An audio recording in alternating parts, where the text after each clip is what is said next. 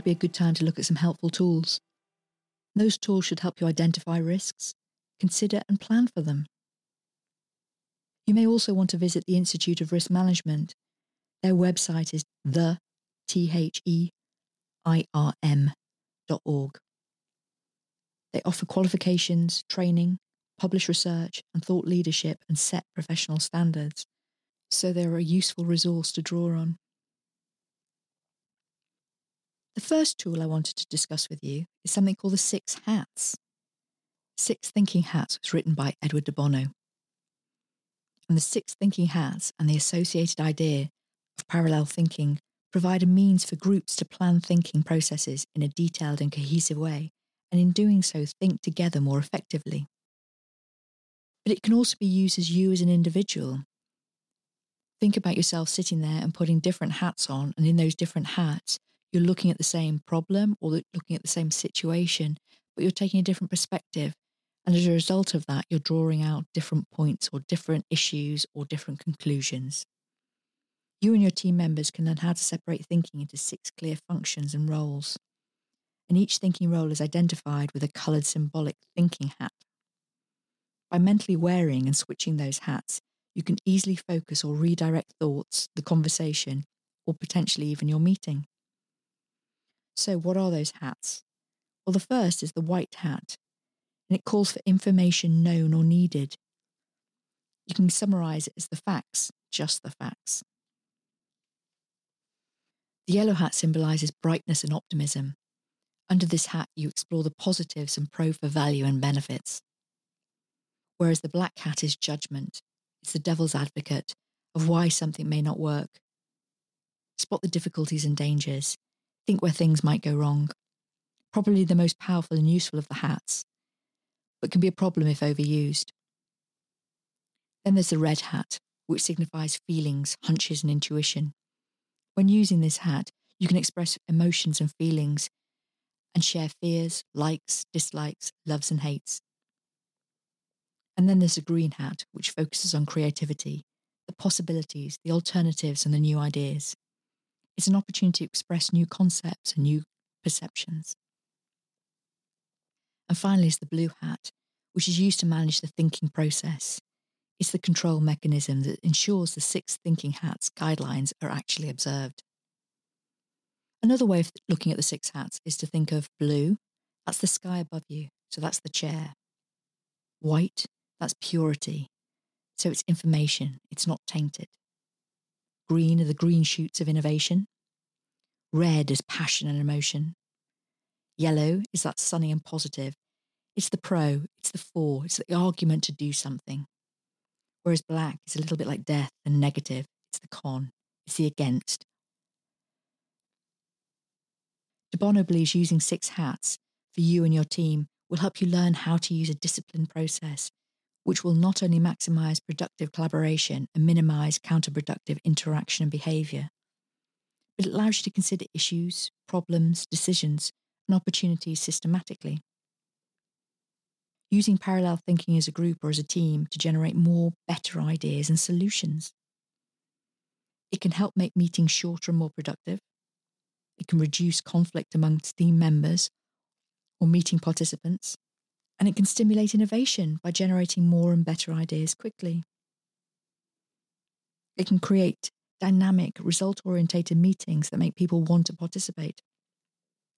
And it goes beyond the obvious to discover effective alternative solutions.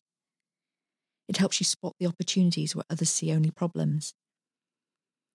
It's all about thinking clearly and objectively, viewing problems from new and unusual angles, and making thorough evaluations at the end, you've seen all sides of a situation, but all the while it helps keep ego and turf protection in check.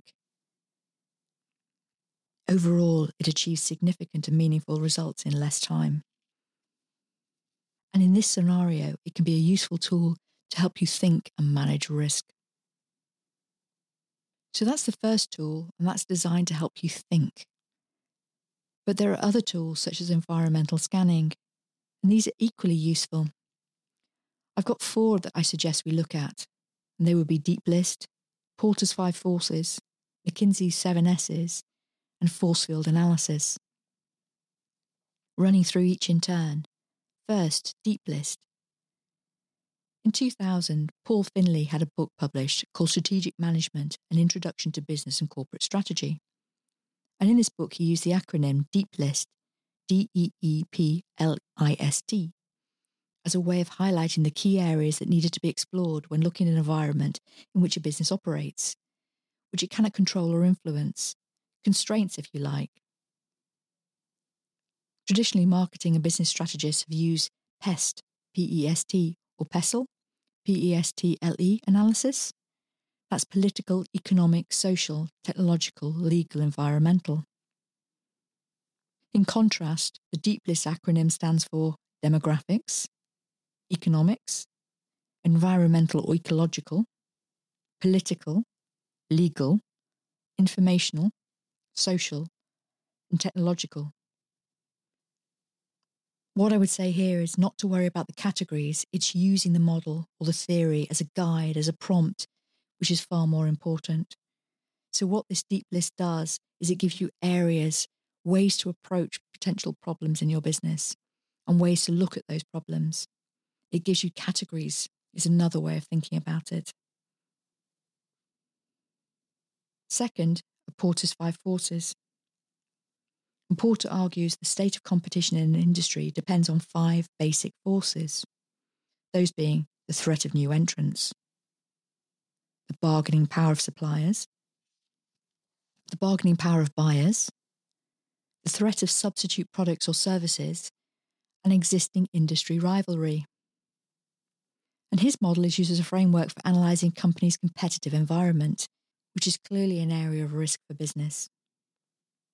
And in more detail, the five forces are first, supplier power. The assessment of how easy it is for a supplier to drive up prices.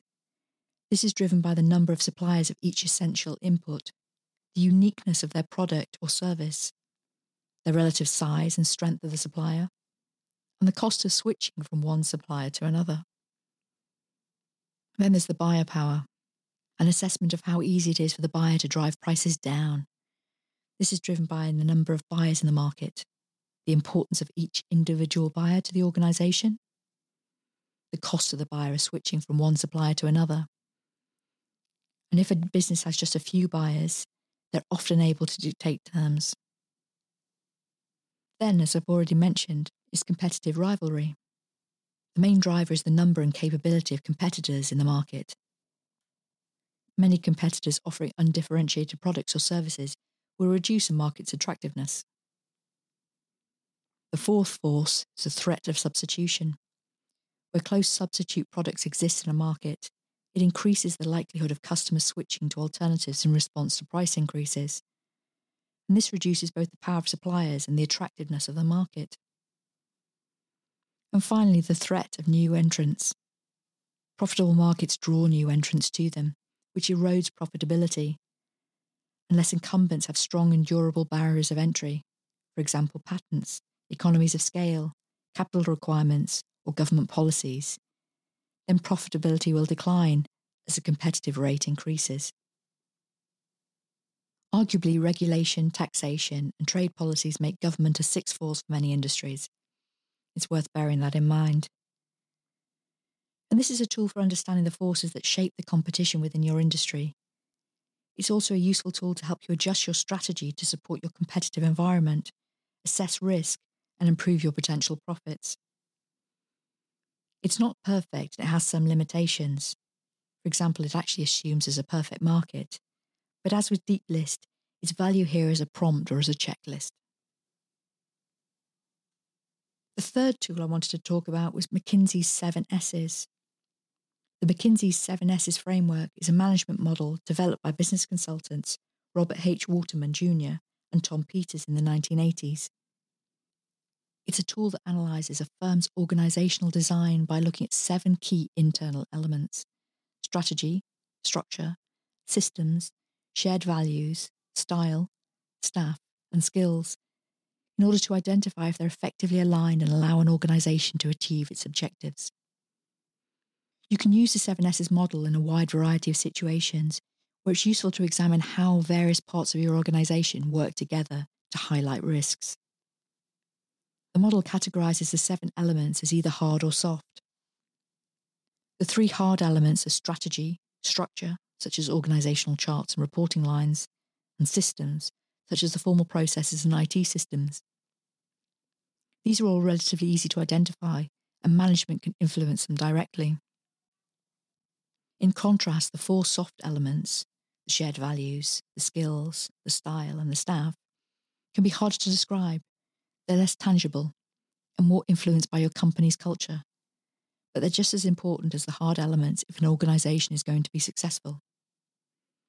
So, as with these other models, let's briefly look at each of these elements individually. First, the strategy. This is your organization's plan for building and maintaining a competitive advantage over its competitors. Then there's the structure. This is how your company is organized. That is, how departments and teams are structured, including who reports to whom. Then there's the systems, the daily activities and procedures that staff use to get the job done. The shared values. These are the core values of the organisation, as shown in corporate culture and in the general work ethic. They're called the superordinate goals when the model was first developed. And then the style, the style of leadership adopted, staff, the employees and their general capabilities, and finally skills, the actual skills and competencies of the organisation's employees.